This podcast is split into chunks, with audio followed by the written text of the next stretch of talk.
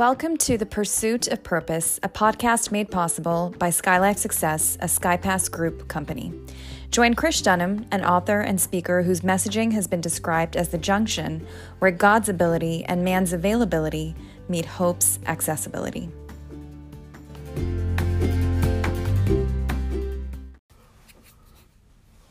Well, a magnificent Monday to all of those who are joining. Uh, greetings, dear ones. That is my standard way in which I have grown to address you. It has been another week, and it's been a busy week, and hence we haven't gotten back together as frequently as we thought we would. But on the heels of this pandemic now showing signs of lifting, the invitations are. Uh, ramping up, and I happened to be in the city of Chicago on Tuesday, Wednesday, and early Thursday of last week. Got back Thursday to Dallas, had a full day here.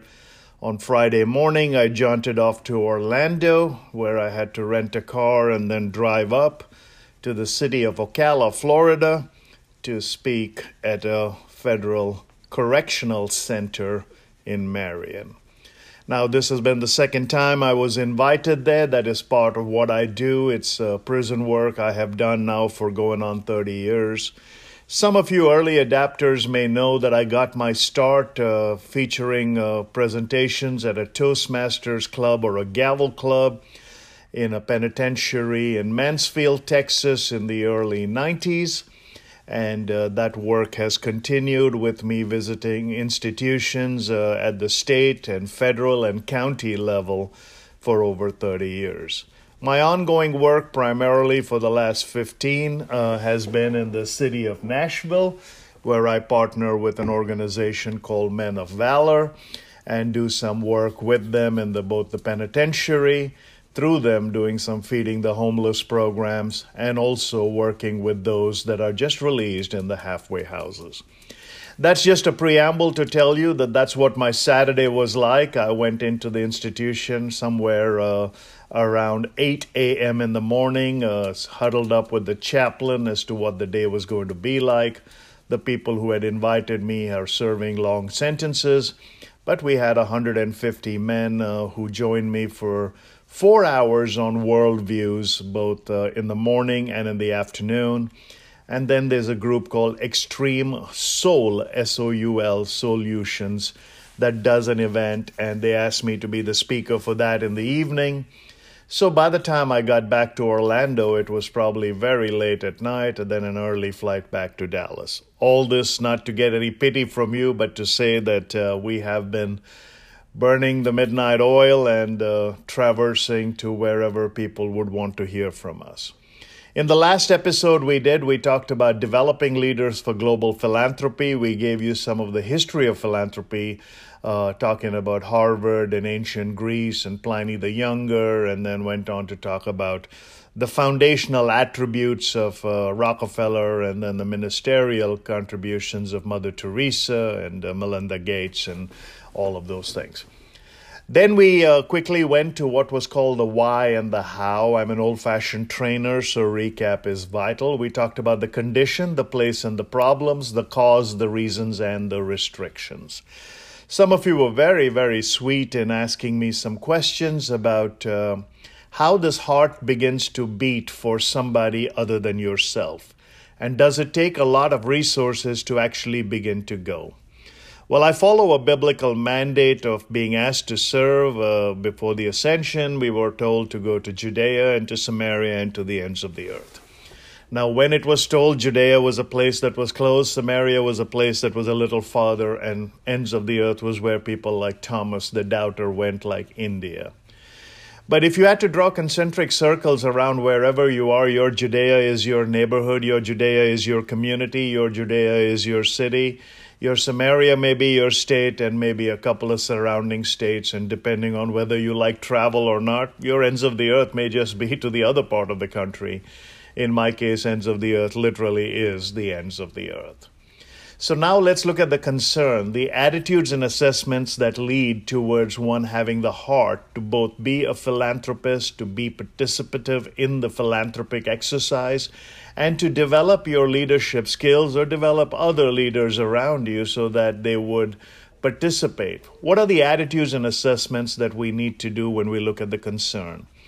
One is study the world. Uh, people have always asked me uh, when I go into the prisons and I work with people, my attitude can never be about what they did. A jury of their peers has already convicted them, uh, whether you agree with the conviction or not, whether the individual feels they're guilty or not, whether the individual feels the sentence was worthy or not, is not my concern. I have to come there with a clean slate, and my attitude has to be one of gratitude for the privilege that I'm there. And the attitude of gratitude I convey to them is one that's just that. So if somebody talks to me about the toxicity of the system or the reasons that they feel uh, disenfranchised, I have to tell them it is the same system that allowed someone like me to spend my own dime and the resources given to us by others who work hard for it to send me to these environments. I said, for what I make in my corporate training, nobody would ever envision that I would spend eight hours in a facility on a Saturday between Good Friday and Easter, which, as an evangelical Christian, are the three most important days I can think of for a preacher to be home to begin to rejuvenate on what the good Lord did.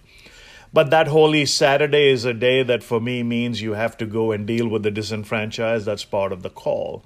So my attitude is always one of gratitude, and my assessment is always about how do we get ahead from a standing start. Now, let's say you drew the straw and had to go to the ends of the earth. Your attitude for the ends of the earth has to be one of gratitude that you get to go there, and your assessment should be what can you do from a standing start. Don't try to erase their past by commenting on the brutality of their history as the reason for their present. Many people living in living in time now had nothing to do with the history that resulted in where they are.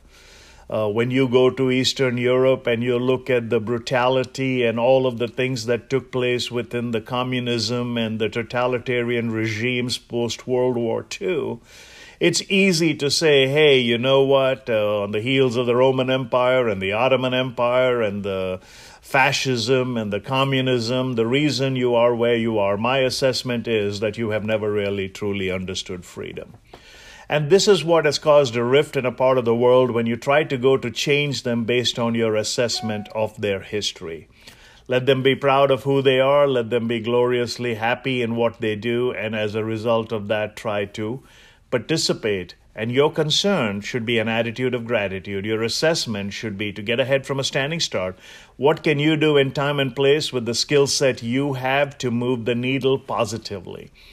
You cannot blame them, and as a result, one of the things I do say in the prisons when I go is you can either let your past beat you or you can let it teach you. If you want it to teach you, I'm your man. If you want it to beat you, I'm not your man. Then, after that, comes the creativity, the plans, and the protocols. How do you share that which you know in an environment that may have never known it?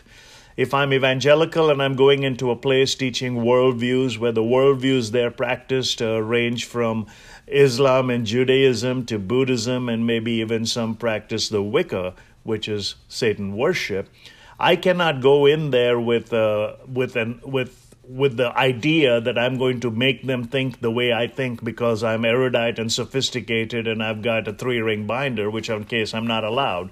So they actually had to print my handout and I had to prepare in the morning and have a plan and a protocol for the day because once I got in there and they gave me my handout is only when I could begin to write what I was going to actually because something I usually write in the hotel room and prepare my agenda and all they had to print out my handout because I can't carry anything in unless it's on the list, which I found out later. So your plans and all that uh, do make your creativity work. So I have to find illustrations that they would understand. So when I'm speaking in the country of Indonesia, which is the largest Muslim country in the world in terms of sheer populace, and whether I'm invited as a secular motivational speaker or a sacred preacher in the in the fledgling church there, I have to go in with a plan that makes sure that my attitude is right and that the plan and the protocol I has some research to be done. So part of my plan in Indonesia, for example, when I got there, their local badminton player which is a sport they kind of revere, had done some yeoman work and had been won some won some Southeast Asian championships. So you use those illustrations which are pertinent to them because remember, wherever in the world people are, no matter how bad they're hurting, no matter what their socioeconomic condition is, each of them has a hero three levels removed from them. So in Senegal and the Sudan, you may they may be revering a soccer player who played on the streets just like them with. Uh, uh, basically no footwear or any of the other accoutrements that go with being a fashionable star, but then they got signed because of their ability and they're now a millionaire. So you get hope. So, your plan and the protocol of creativity has to be able to connect them with who they already revere and draw a connection between what they revere and what you're offering in terms of a strategy. So now you don't look like a third party talking head, but you look like someone who can uh, complement, and I'm not meaning saying nice things. I talk about C O M P L E, complement and supplement that which they already believe. This A in the training world facilitates adult learning and allows you to hit the ground running. So do your research. Part of your creativity is not doing a verbal dump of that which you know or wanting to change that part of the world to something you know.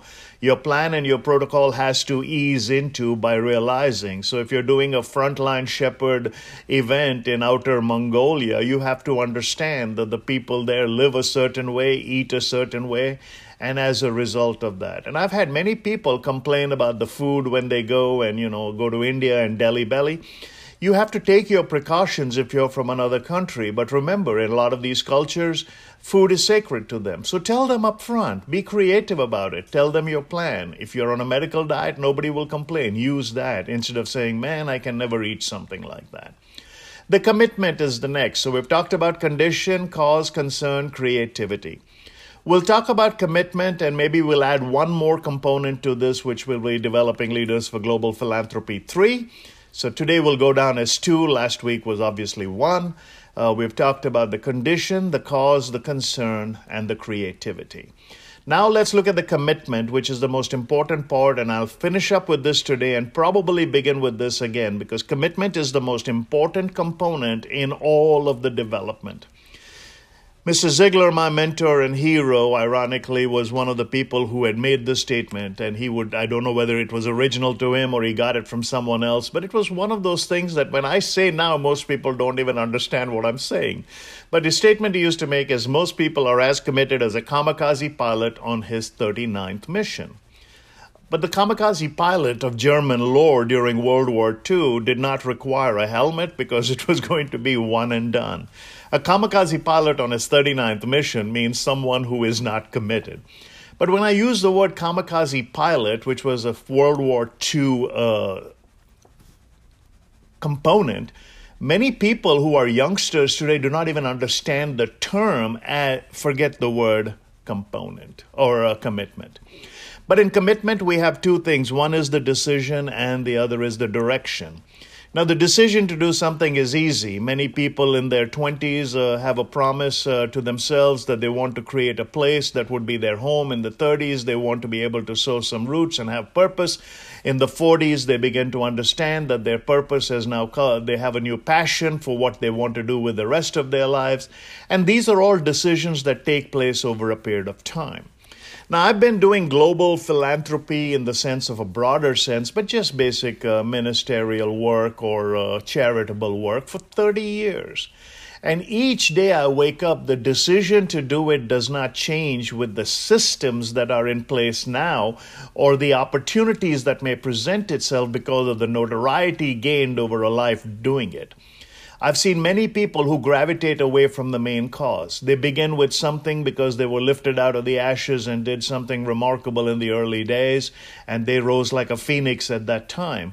But as their celebrity grew, their cause grew, and they abandoned that which they began with and began to move in the circles where their notoriety took them.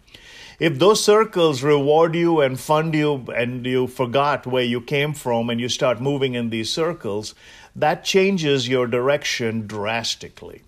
So, one of the things about commitment is make sure that some part of your daily decision never leaves that which you began with. So, your prime motivation and your prime motive stays the same.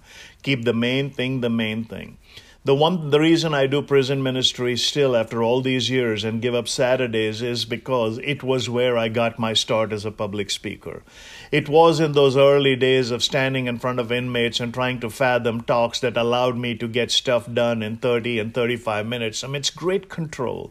You leave your identity, you leave your wallet, you leave your watch, you leave everything behind in your car, and you walk in and you sign a piece of paper in those days, and even now, which is electronic, that in case of any untoward circumstance, you would agree to be treated like anybody else, and there's nothing special about you. Now you're stripped of your identity, you're stripped of everything else, and the only thing you can rely on is the goodness of your heart you brought you there and the goodness of God that gave you the heart to go there. So the commitment uh, that I have to make is the decision to go back there over and over again. Now think about it. What are the odds that you would fly to a city of Orlando and amidst rain and airplane delays on a Saturday, be bounced from one plane to another, get down there, rent a car, now the thunderstorms are there, you're in horrendous traffic, and you inch your way up the freeway, and then you arrive at your hotel, and you're alone by yourself. This is the family weekend, and then you're lying on the bed there watching TV or looking at your computer because even your preparation is uh, going to be left up to the creativity we talked about. And at that time, you begin to ask yourself, you know, do I really need to be doing this? I'm 60 years old. I've been doing this for 30 years. I have paid my dues. This was a step that I participated in. But this is what tests your commitment in leadership. This is what tests your direction in leadership. People always say, and one of the highlights of my life was just that.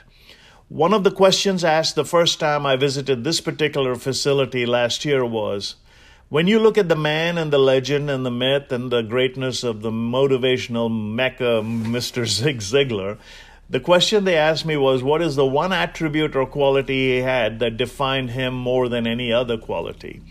I said, Well, I would call him the most consistent person I had ever known as a human being.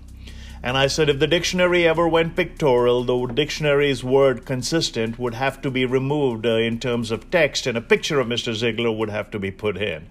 This is a statement I have made years and years ago, and many of you would agree that you probably heard me say that before.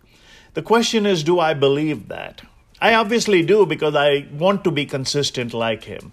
And if I told them that the most consistent thing uh, I realized was him, and then they called me back again, and I now said that, you know, I've changed my decision and I've changed my direction, and my commitment has moved on to something different, I'd be a hypocrite. Well, when I finished in the prison after about four hours or six hours for the morning group, uh, they surprised me. They said that, uh, you know what, we have created something called the Zig Ziglar Man of Consistency Award, and we would like to give you it as a recipient and one of the founding recipients. I was honored. It's a piece of paper that they put together with an idea on a computer with what resources they have. They print it out on a small landscape and then stick it in a small folder that is clear plastic there are so many things that go with it and so many people want to sign it. So there's six signatures on it from the group that run that group. And you know you look at their joy in putting their signature to something that they have given you. And then i looked at that and i thought to myself oh wow that is awesome and then it was over. There was a young man who said, Hey, you know what? I don't know much about Mr. Ziglar. I'm fairly young, but because of you, I've started going, getting my chance. And whenever I get a chance, I ask the library folks if I can get a video of him or whatever. And I've started watching him. And at the end of the session, he just pointed to the heaven above and he says, I don't have a question to ask Mr. D, but I'm going to point to the heaven and thank Mr. Ziglar. And he just looked up at the sky and he said, or at the roof, and he said, Mr. Ziglar, you sent us a good one. And man, my tears started flowing because the accolade of what I do was not about the fact that you want an accolade, but that was pure. So, when you're developing yourself a global philanthropy, look at the condition, the cause, the concern, the creativity, but make sure your commitment about your decision and the direction. Stay focused by sometimes making sure you go back to the roots of why you began this. Times will change, resources will change, opportunities will differ, and new frontiers will beckon. And I have participated in all of that with great joy. But when we come back next week, or whenever, hopefully by the end of this week, I'll be able to get the third one out of the way. Today we went a little longer, but thanks for hanging in there. Developing Leaders for Global Philanthropy. I have great joy in both talking about this and doing this. Hopefully, the examples gave you a little pep. And uh, until next time, this is your humble host, Krish Dhanam, saying good luck, God bless. Thank you.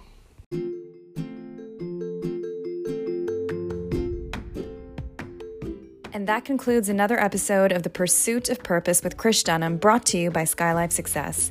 Please subscribe, rate, and visit us on the web at krishdhanam.com and skylifesuccess.com, where you can find our social media links and access to additional resources. Till next time, happy learning and happy living.